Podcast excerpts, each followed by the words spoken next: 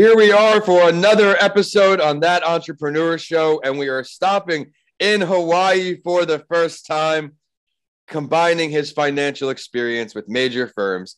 This Forbes 30 under 30 recipient has founded three companies. His current venture, and just the last half year, Moku Foods, has already been getting in the press. They were already featured as the top mushroom jerky in Bon Appetit. With a lean team and the daily grind being so intense, Matt Feldman is displaying his leadership skills day in and day out. Before we hear his journey, we are going to learn how he podcasts. Matt, which platform do you stream your shows through? I mostly use Spotify for podcasts. Nice, nice. When in the day do you find yourself listening to your shows? Usually when I have tasks that don't involve too much thinking or if I'm driving or working out. You hear that a lot on this show. Entrepreneurs multitasking, making the most of their time. Podcasting should be no different. So you're in the headphones usually? Yeah, headphones. Or in the car, I'll have it in the speaker. Of course. Well, thank you for sharing that. And welcome back to that entrepreneur show. I am your host, Vincent A. Lancy. You can learn more about me at Vincent A. Lancy on all social media, YouTube, or my website is vincentalancy.com. If it is your first time sitting down with us, each week since December 2019, I have interviewed the founder of a company or brand to share what has worked well for them, what they needed to improve on, and all of their learning lessons along the way right here on this show. Of course, there are also bonus episodes for you to enjoy, including the Gasparilla Overload series and the Rewind the Clock sets where I bring back past guests. Each guest will take you through their story, and you never know which motivational journey will inspire you most. I, for one, am excited to learn about all three companies, what went into them, and what's next. This current company is Moku Foods. Jerky is great, but its environmental footprint isn't. So he created one that captures the texture and flavor of our go to snack with the power of plants. Whether you're a full vegan or just dabble with meatless Mondays, just one bag is a step in the right direction. Now, his second company, this guy's a hustler. Undorm was new in the field. The company created an easier way for students in New York City to find affordable and convenient apartments and if people aren't familiar with New York City real estate, it is very, very high. So I'm sure this had a great service, generated over 500 unique leads, and closed 32 rental transactions from June to August. Expanded the company to multiple cities soon enough nationwide, where they partnered with local brokerages. And now this third company, Cinco Terrace Specialty Coffee, where he distributed organic and fair trade coffee beans to mobile food vendors and restaurants in the greater New York City metropolitan area. As you can tell, there are learning lessons everywhere from this guy. So let's bring him on. Matt Feldman. Matt, thank you so much for joining our show. Yeah, thanks so much, Vincent. It's a pleasure to be here. Of course. Would you mind introducing yourself a little more on the personal side to our audience before we dive into business talk? Yeah, absolutely. So I grew up in Honolulu, Hawaii from an early age, I, I knew I wanted to be an entrepreneur, wanted to own my own business. I my parents told me that, you know, when I was a kid, I would tell them that all the time. Um, but I was always very conscious about what I put in my body and, and also about the choices I made and how it impacted the earth. Um, so I knew that I wanted to create a business that, you know, not only would make money, but would be good for people and, and the earth. Um, I think growing up on an island where I think more susceptible to, you know, caring about our actions just because we have limited resources yeah. and you can't litter you know you have to recycle because your actions you know um, have a loud effect on on the people and the environment around us. So i was always very conscious of my decisions and how they impacted the island and, and the earth. Um, so it kind of led into my you know entrepreneur journey and starting moku foods about you know 25 years later I can. I was gonna say, as I was reading your bio, I could tell the type of guy you were even with your coffee distribution using organic and fair trade coffee beans. I think that's awesome. Yeah. You always wanted to be an entrepreneur. You were telling mom and dad, I want to do my, I want to have my own business. I want to do it. What was that turning point when it was time to pick a job or start a company that made you put entrepreneurship in the front seat? Yeah, you know, I I wanted to be one of those people that right out of college, I would start a company or even in college, start a company and never have to work for a company. But I learned, I think, my senior year of college that starting a company is expensive. You need to have capital to fund it, or else, you know, it won't go anywhere. So as soon as I kind of planted that in my head, I decided to get a job after college. One, to save up money, and two, to learn some skills before starting a company. And while I had started a couple companies in college, none had really scaled to the point where, you know, I would wouldn't have to work ever again. Um, both were somewhat successful, but out of college, I decided to get a job in the tech industry. So I moved from New York City to the Bay Area and worked in tech for four years. But it was in my third year when I was, and, and each of those years, I was kind of just waiting for an opportunity, something that just clicked in my head that would allow me to quit and start something. And I was saving up money during it. Um, and it was in 2018. I, I, you know, personally went vegan and had a pretty big transformation um, after watching a couple documentaries on Netflix. And it was then when I was looking for, you know, a snack, you know, a savory alternative, and I was intolerant to both gluten and soy. And you know, I was learning a lot about mushrooms at the time and I was remember walking through Whole Foods and I was like, why is there no vegan jerkies? There's like one processed soy jerky. So like a light bulb went off and I was like, mushroom jerky. Like, why isn't anyone doing this? I think there was one other company doing it, but it wasn't like great yeah. to me. So from there, I, I started, you know, went to the store, bought some portobello mushrooms, looked up a marinade recipe, bought a dehydrator, started making mushroom jerky, sampled it to family and friends sold it at some pop-ups, some local stores in San Francisco, all kind of under the table, and got enough validation to, you know, pursue it. And that was when I just didn't stop looking forward. You know, just but you, going. I like what there you saw a need, and you filled it. That is something that seems to be bulletproof. If you want to find an idea and you're thinking of an idea going to work, it may not. It will have a high likelihood of succeeding if there's a need for it. If people are going to want it right now, I'm putting all my focus on mental health. I know people need it. I know people need to learn how to improve their mental health. You're doing a great service there, especially for people who are intolerant to ingredients, are vegans. There is no alternative. You created it, but you are a seasoned entrepreneur, and I will give you that. You are a veteran, multiple companies, a lot of experiences to learn from. What are the hardest parts of being on your own? I think being a solo founder, it's a very lonely, lonely mm-hmm. job or role. Um, you care most about the business out of anyone. Um, you don't have someone that you can bounce ideas off of or collaborate with in the sense that they will care as much as you and give you, you know, the same energy that you give. Um, and you have to make the tough decisions that you know investors board members team members might not agree with. Uh, so it's tough and every day is a challenge. There's no doubt about it especially in the food industry. Everything goes wrong before it goes right. Um, i think it's murphy's law like if anything can go wrong it will go wrong something like that. It's so true. Like the first person i reached out to who is the the founder of forager foods on linkedin when i was first starting he told me that and i was just like what? Like your business seems so legit. Like what could possibly go wrong? Everything looks so buttoned up but it's on the back end there's things going wrong every day. So just being able to deal with the the struggles um, of running a business and things going wrong and and having a positive attitude and putting in good energy it's it's it's not easy the attitude is everything. The mindset is everything because most days are going to go wrong. My day mm-hmm. even started with a no call, no show at nine o'clock for a recording. There's always schedule change. Things are always working out. This episode was actually delayed too. As an entrepreneur, you have to be willing to be by yourself, and the loneliness is a real thing. I can resonate there. Of late, it's been creeping on more and more because I've been in it longer and longer now in entrepreneurship. But great tools like FaceTime and this podcast series give me a great opportunity to connect with somebody a couple times throughout the day. Episode's been on fire, man, so far. Thank you. Now we're going to ask you to help out our audience by giving them your greatest lesson learned across all of your lessons learned throughout entrepreneurship.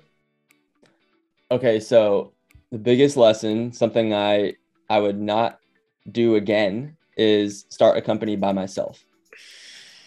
And there's three reasons for it. One, capital. You know, if you're starting it by yourself, you're limited to the only capital that you have saved up. Secondly, the mental health aspect. When you have other people sharing the load and the good days and the bad days, it's just easier to balance because when you have a really bad day, all of that falls on your shoulders. There's no one else to take that load on. When you have one or two other people to share that with, it's just nice knowing that other people are are feeling that same struggle that you are. And then third, actually there's four, but third, hey man, give it up, keep going.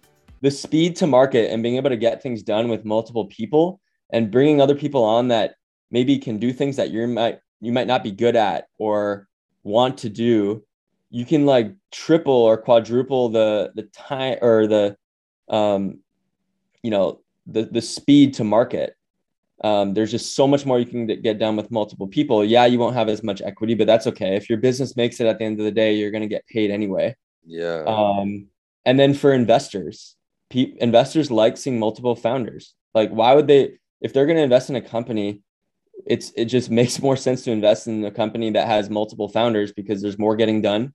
There's more expertise around the table. So i think i don't think it makes sense to rush into a co-founder and there are instances where it makes sense to start a business by yourself and it could be very uh, difficult you know having a bad co-founder and going through the whole journey of firing them and all that but most times it makes sense to hire a co bring on a co-founder. Um, it makes your life much more simple and you don't know everything and sometimes you're wrong and having someone to bounce ideas off of or tell you that you're wrong is is good and healthy. So that's my biggest lesson. Excellent points right there i can resonate with a lot of it obviously as a solopreneur. The money is always strapping you down. You always have to value every dollar and that's where it even comes to your lifestyle where once i finally went in all into entrepreneurship about four years ago I'm in bed by eight or nine. I'm no extra funds being spent on things. Everything's my business. This is what it is. But something that played a big role in some early success was the value of mentors, like you touched on, coaches, having some people in your corner. I also want to touch on that. And I've said this before having different mentors and coaches is a good thing. You want to specialize in certain areas. I use the analogy of you wouldn't necessarily go to me if you didn't know anything about me as just an author for advice on a car or advice in another area because that's not my field. So I really recommend you to bounce ideas off someone because what sounds great to you may not sound so great to everybody else. And that's been for me, not just talking to anybody. Make it happen. But to make it happen, we're going to keep learning from our guest today. If you could sit down and learn from any entrepreneur, dead or alive, who are you sitting down with? Yeah, I really like uh, this guy Scott Harrison. He's he's more of a social entrepreneur, but he started um, a nonprofit called Charity Water, and just like learning about how he's saved so many people's lives with um, the mission to serve people fresh water around the world. Um, you know that really caught my eye, and I have so much respect for someone like him. So there's so many entrepreneurs making money and doing things that are helping make something more simple or efficient. But I think my respect goes to the ones that are actually like changing the world and saving people's lives and making life easier for people um, to survive. Let's delve deeper. If you could pick a meeting spot for this meeting to go down, where are you meeting? Probably, honestly, like a hiker on the beach, like outside somewhere, just walking or um, keeping it simple. But getting the blood flowing, getting the brain yeah. percolating, some thoughts. We know today's guest is a big time entrepreneur, very ambitious. What's next for you, man? For me, like if I'm only focused on one thing, I kind of just go crazy because I put all my energy into that. And I, I do my best to have a, a good uh, work life balance. Um, but even in the work field, I do better on my projects and my businesses when I'm doing multiple things. So mm-hmm. um, I'm I like to advise other projects, other entrepreneurs, businesses um, on their projects and have, you know, some, you know, work or, or energy that takes place there. Um, and just continuing to do that I think it helps them and also helps me with my mental health, being able to kind of shift into another business so that you're not only focused on one thing, I think helps both. So continuing to advise, I think after Moku, um, whenever that is, I would probably want to focus on learning just some new skills. You know, like just could be learning the guitar, could be, you know, going deeper in my spiritual practice and just taking time for myself to improve as a person and, and learn some new things. Cause it's, I have a hard time like learning, uh, you know, reading. I listen to podcasts, but, you know, maybe taking the time to read more books um, before I do like the next big thing. So um, that'll probably be like the next chapter in my life after this one is just like improving um, my skill set as a person. I love that. Self improvement's big. I now have been trying to hold myself more accountable for reading because I'm always writing. I have 20 minutes a day. I plan out each day, each by the hour. I write it out on my whiteboard every day before bed. That. I'm writing down what I have to do.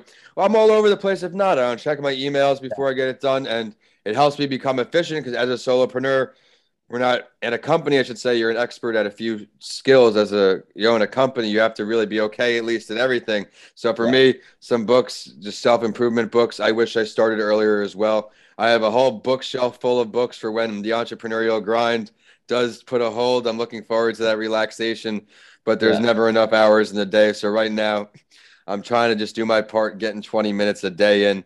Yeah. And right now, we're going to get some more value. Believe it or not, there's more in store from today's guest, and it's from our Spotlight story.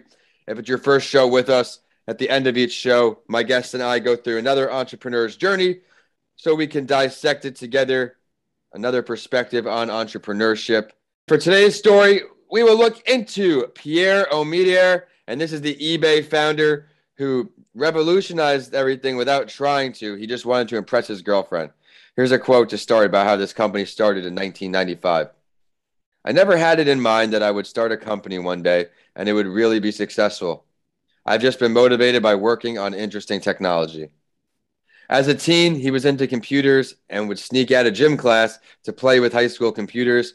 And get this, instead of punishing him for ditching the class, the principal actually hired him to write a computer program to print catalog cards for the school library at $6 an hour it wasn't much, but it was the beginning. And think 1995, if you had a skill set in computers or technology, that was on your resume. Typing was on a skill set as a strength on your resume. I remember back then. His entrepreneurship made him some money while working on a bachelor's degree in computer science at Tufts University, where he wrote a program actually to help Apple Macintosh programmers manage memory. In 1991, him and three friends founded a company to write programs for a pen company a pen computing market. As a lark, he set up an early e commerce site called eShop on the company's website. Pen computing turned out to be one of the more notable technology flops, but the eShop site proved to be lucrative enough to attract attention of Microsoft, who brought the company. Soon after was Labor Day, and it was launch time, so the same idea stayed. The stock single handedly revived the market for the IPO offerings. On the first day of trading, it was $18 a share. Just four months later, $300. It eclipsed thrilling investors and making this entrepreneur an instant billionaire. He had developed a business model that let eBay become profitable quickly, but still delivering what users regarded as good value.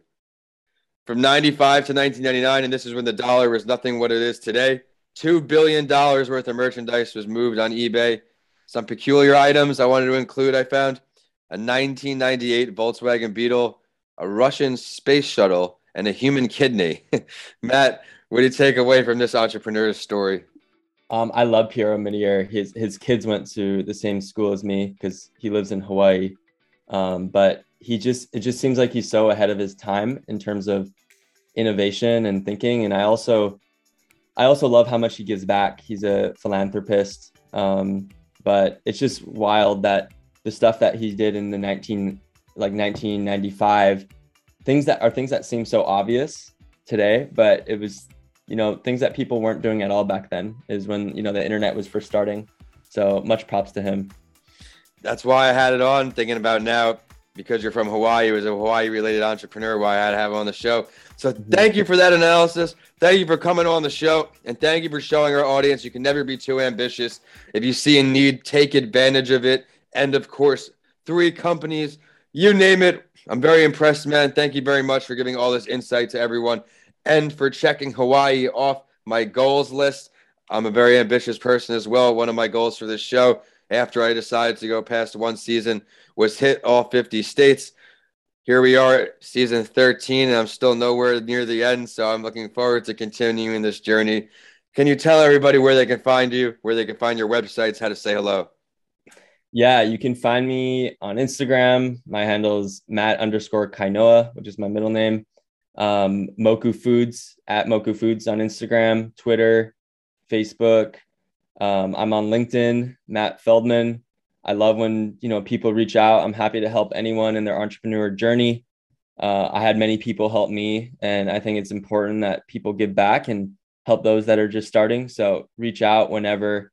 Um, always happy to have a chat or you know help in any way. Thank you for being and, generous and, with that. Oh, Please. and mokufoods.com. Sorry. You can find us uh, our product on on mokufoods.com. And how do you spell your website? Uh, M O K U foods.com. Thank you for sharing that. And Matt, thank you so much for coming on the show and joining our community of entrepreneurs. Stay on the lookout for more stuff from me and Matt. Also, be sure to check us out too. We are at That Entrepreneur Show on Facebook, LinkedIn, and Instagram. But on Twitter, because of the character limit, we are at Podcasts by Lancy, and you get updates from all four shows. I am at Vincent A. Lancy for all social media, my YouTube channel, and my website is vincentalancy.com. Let's end the show with a quote, and it is from the eBay founder, our spotlight entrepreneur. A lot of people don't just go ahead and try things. I couldn't agree more. You don't know if you could succeed until you try. Thank you for tuning in, and we will see you next week on That Entrepreneur Show.